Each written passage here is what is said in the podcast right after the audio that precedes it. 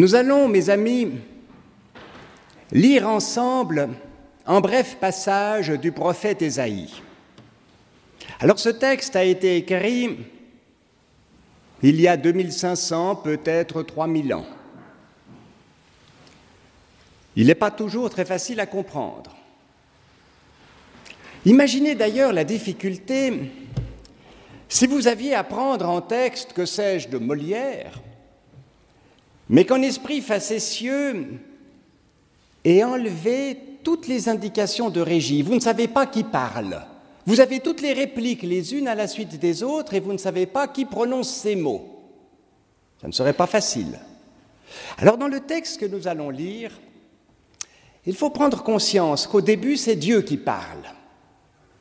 Et qu'au début, pardon, au début, ce sont les gens du peuple qui parlent.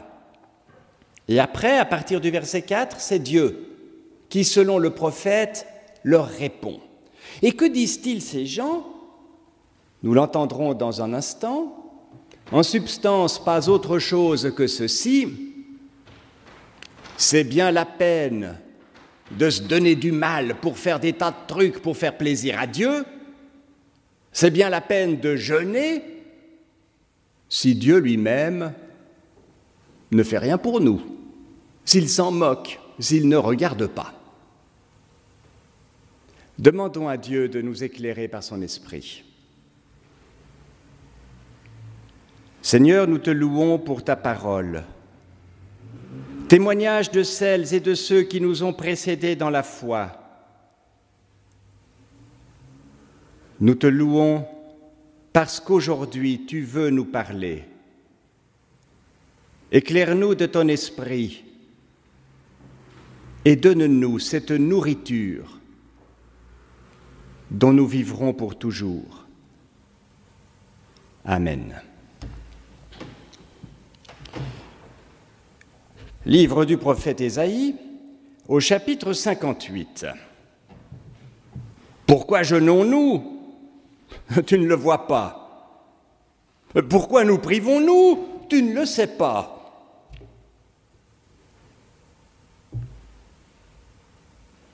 Et le prophète dit maintenant, le jour où vous jeûnez, vous vaquez à vos propres affaires et vous pressez tous vos ouvriers. Quand vous jeûnez, ce ne sont que querelles et brouilles, méchants coups de poing. Vous ne jeûnez pas comme le veut ce jour pour être entendu d'en haut. Est-ce là le jeûne que je préconise en jour où l'humain se prive S'agit-il de courber la tête comme un roseau, de se coucher sur le sac et la cendre? Est-ce là ce que tu appelles en jeûne, en jour agréé du Seigneur?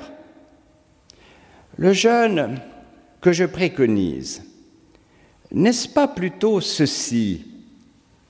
Détacher les chaînes qui viennent de la méchanceté, dénouer les liens du joug, renvoyer libres ceux qu'on écrase et rompre tout joug.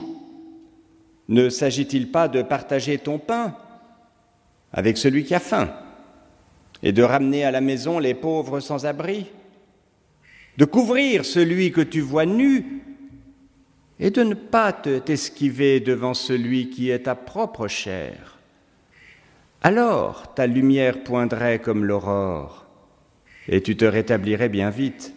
Ta justice marcherait devant toi, et la gloire du Seigneur serait ton arrière-garde. Alors tu appellerais, et le Seigneur répondrait. Tu appellerais au secours, et il dirait, Je suis là. Si tu éloignes du milieu de toi le joug, les gestes menaçants, et les discours malfaisants. Amen. Dans les années 1830, la Suisse est un pays de 22 cantons, mais qui n'a pas de capitale, pas même de ville fédérale, comme on parlera ensuite de Berne. C'est un pays de 22 cantons où chacun a sa propre monnaie. C'est un pays de 22 cantons où il n'y a même pas la même heure dans tous les cantons. Quand à l'époque on passait de Genève à Coppet, il fallait changer sa montre d'environ 30 minutes. Et nos ancêtres n'avaient pas à Genève dans leur gousset les mêmes pièces de monnaie que leurs voisins de Lausanne. C'est de ce pays-là qu'il est question quand on parle de jeûne fédéral. L'Assemblée fédérale, mais qui ne s'appelle pas encore comme ça, on parlait de la diète. L'Assemblée fédérale se réunit chaque année dans une ville différente. Et pour marquer d'une façon ou d'une autre l'unité de cette jeune confédération, dont certains cantons sont catholiques et d'autres protestants, la diète décide, on est en 1832, que dans tous ces cantons, on se réunirait chaque année autour d'un jeûne le troisième dimanche du mois de septembre. Et c'est aujourd'hui. Depuis près de deux siècles, tous les cantons suisses, à la vérité, à une petite exception près, dans un canton qui se trouve tout au bout de la Confédération, une exception dont il ne sera pas spécifiquement question aujourd'hui. Mettons que presque tous les cantons suisses se réunissent symboliquement dans un élan qu'on peut appeler écuménique pour célébrer en jeûne. Ou plutôt, devrais-je dire, tous les cantons se réunissaient car la pratique du jeûne alimentaire est largement, nous le savons bien, tombée en désuétude, même chez les croyants. Pourtant, il est assez souvent question de jeûne dans la Bible. Proclamez en jeûne. Sanctifiez-vous par en jeûne. Je proclamerai en jeûne, dit Esdras, pour nous humilier devant notre Dieu. Ailleurs, il proclama en jeûne, surtout Judas. Ils firent des prières accompagnées de jeûnes. Ou pour reprendre des mots mêmes de Jésus, ce genre de démon ne peut s'en aller sinon par le jeûne et la prière. Ou encore, et vous connaissez bien l'histoire, après avoir jeûné pendant quarante jours et quarante nuits, Jésus eut faim. Et on pourrait multiplier ces exemples. Mais c'est aussi dans la Bible qu'on trouve les textes les plus critiques, les plus durs, les plus virulents contre le jeûne, le jeûne qu'on est venu à pratiquer comme un simple rite religieux. Il faut dire d'ailleurs, et vous le savez bien, que c'est dans la Bible qu'on trouve les critiques les plus implacables contre la religion, dès lors que les gens considèrent la religion comme un ensemble de rites, de trucs, de machins qu'il faut faire, dans l'espoir de se concilier les bonnes grâces de la divinité. Nous avons à l'instant entendu le prophète Ésaïe. Si l'on voulait résumer en trois mots ce qu'il dit, et après tout ce sont les seuls mots qu'il s'agira de retenir aujourd'hui, on pourrait dire pas de jeûne sans justice. C'est ce que réclame Ésaïe. Vous jeûnez, dit-il. Fort bien, mais cela ne vous empêche pas de faire de bonnes affaires financières sur le dos des autres. Vous jeûnez, toutes mes félicitations, mais cela ne vous empêche pas de vous disputer. Vous jeûnez, vous courbez la tête, tout cela est excellent, mais vous continuez à exercer sur autrui une violence qui n'a pas lieu d'être. Le jeûne que je préfère, dit Dieu par la bouche du prophète, c'est celui-ci. Et je cite ici les mots du prophète Ésaïe, dénouer les liens qui proviennent de la méchanceté, détacher les courroies du joug, renvoyer libres ceux qui ployaient, mettre en pièces tous les jougs. Le jeûne que Dieu veut, nous l'avons entendu, c'est partager son pain avec l'affamé, héberger les sans-abri, couvrir ceux qui sont nus. Si Ésaïe était ce qu'on appelle aujourd'hui un théologien, c'est-à-dire quelqu'un qui dirait des choses importantes mais en termes parfois trop compliqués, eh bien, Ésaïe aurait probablement écrit quelque chose comme Il n'y a pas de religion véritable sans éthique. Il n'y a pas de confession de foi sans morale, c'est-à-dire sans amélioration de son comportement. Il n'y a pas de pratique du culte sans changement de comportement.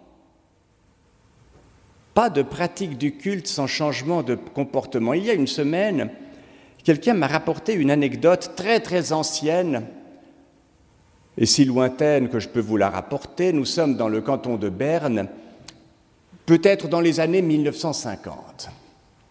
Une dame de la haute aristocratie se rend comme chaque dimanche au temple et au malheur, elle constate qu'un jeune inconnu s'est assis à sa place habituelle.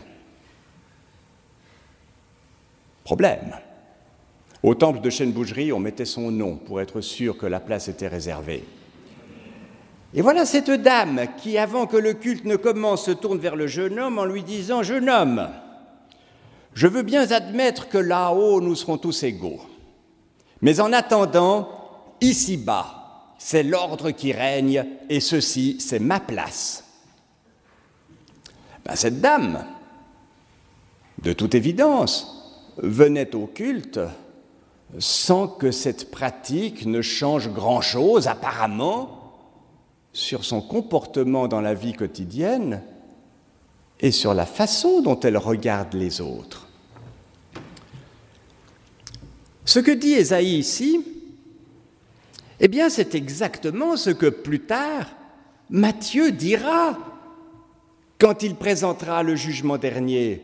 Le Fils de l'homme, vous connaissez bien ce passage fameux de la fin de l'évangile de Matthieu. Le Fils de l'homme placera les brebis à sa droite, et puis je dis droite pour vous, hein, et les chèvres à la gauche.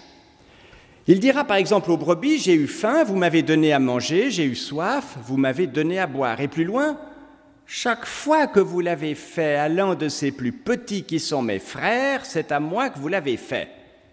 Et dans l'évangile de Matthieu, le Fils de l'homme ne sépare pas les justes des autres en disant au premier, Venez à ma droite, vous avez souvent pratiqué le jeûne, vous êtes allé régulièrement au culte, vous avez dit toutes les prières réglementaires, vous connaissez pas mal de cantiques, ou même vous dites la confession de foi comme il faut, avec les bons termes, aux bons endroits. Non, vous m'avez donné à boire et vous m'avez donné à manger. Au début de la réforme, Luther l'avait parfaitement compris.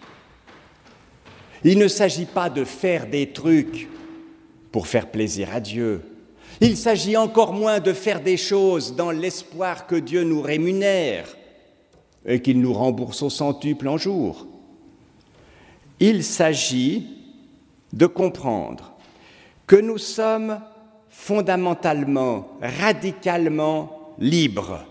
Et pour Luther, notre vie de chrétiennes et de chrétiens n'est pas enfermée dans un arsenal de prescriptions.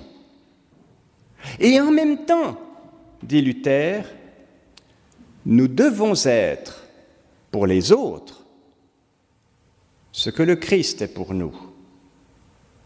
Ce que nous recevons du Christ, nous sommes invités dans le même élan à le donner aux autres. Mais revenons ici aux jeunes. Qu'on le regrette ou non, nous ne vivons plus dans notre pays en 2023 dans la même situation qu'au temps biblique. Et nous ne vivons même plus dans la même situation que nos ancêtres suisses de 1832. Nous sommes dans une société, et je parle de la nôtre, entre colonies, Vendœuvre et Choulet. Je ne parle pas ici du Yémen, ou de la Somalie, ou de la Libye, ou de la Corée du Nord. Je parle de nous dans notre société de tous les jours où nous vivons dans l'abondance. Et sauf exception, les exceptions sont toujours possibles, nous n'avons jamais réellement connu la faim ni le dénuement. Et c'est ainsi que la pratique du jeûne nous est devenue quelque chose qui peut nous paraître le plus souvent artificiel. Dans les sociétés anciennes, où l'on connaissait la faim, et toutes les sociétés connaissaient la faim, à part quelques privilégiés, en tout cas jusqu'au XIXe siècle en Europe. Dans les sociétés où l'on connaissait la faim, où l'on savait que les mois du printemps, quand les greniers sont vides, sont beaucoup plus difficiles que les mois de l'automne quand les réserves sont pleines. Eh bien, dans ces régions-là, on comprenait ce que voulait dire le jeûne. Et précisément en jeûne en septembre, quand on regorge de victuailles, en septembre, on a rempli son grenier, on a rempli sa cave, on fait les vendanges. Et ce n'est pas à ce moment-là qu'on risque une famine. Ce sera plutôt au mois d'avril de l'année prochaine. Eh bien, on comprend dans cette situation où l'on sait sa fragilité qu'il est bon de mettre en jour de côté, ne serait-ce que pour remercier Dieu de nous avoir donné tous ces biens. Aujourd'hui, nous avons de tout du 1er janvier au 31 décembre. Et nous avons du mal à comprendre ce que pouvait représenter le jeûne, cette abstinence volontaire d'aliments, dans une société où tout le monde, un jour ou l'autre dans l'année, où presque tout le monde connaissait la faim.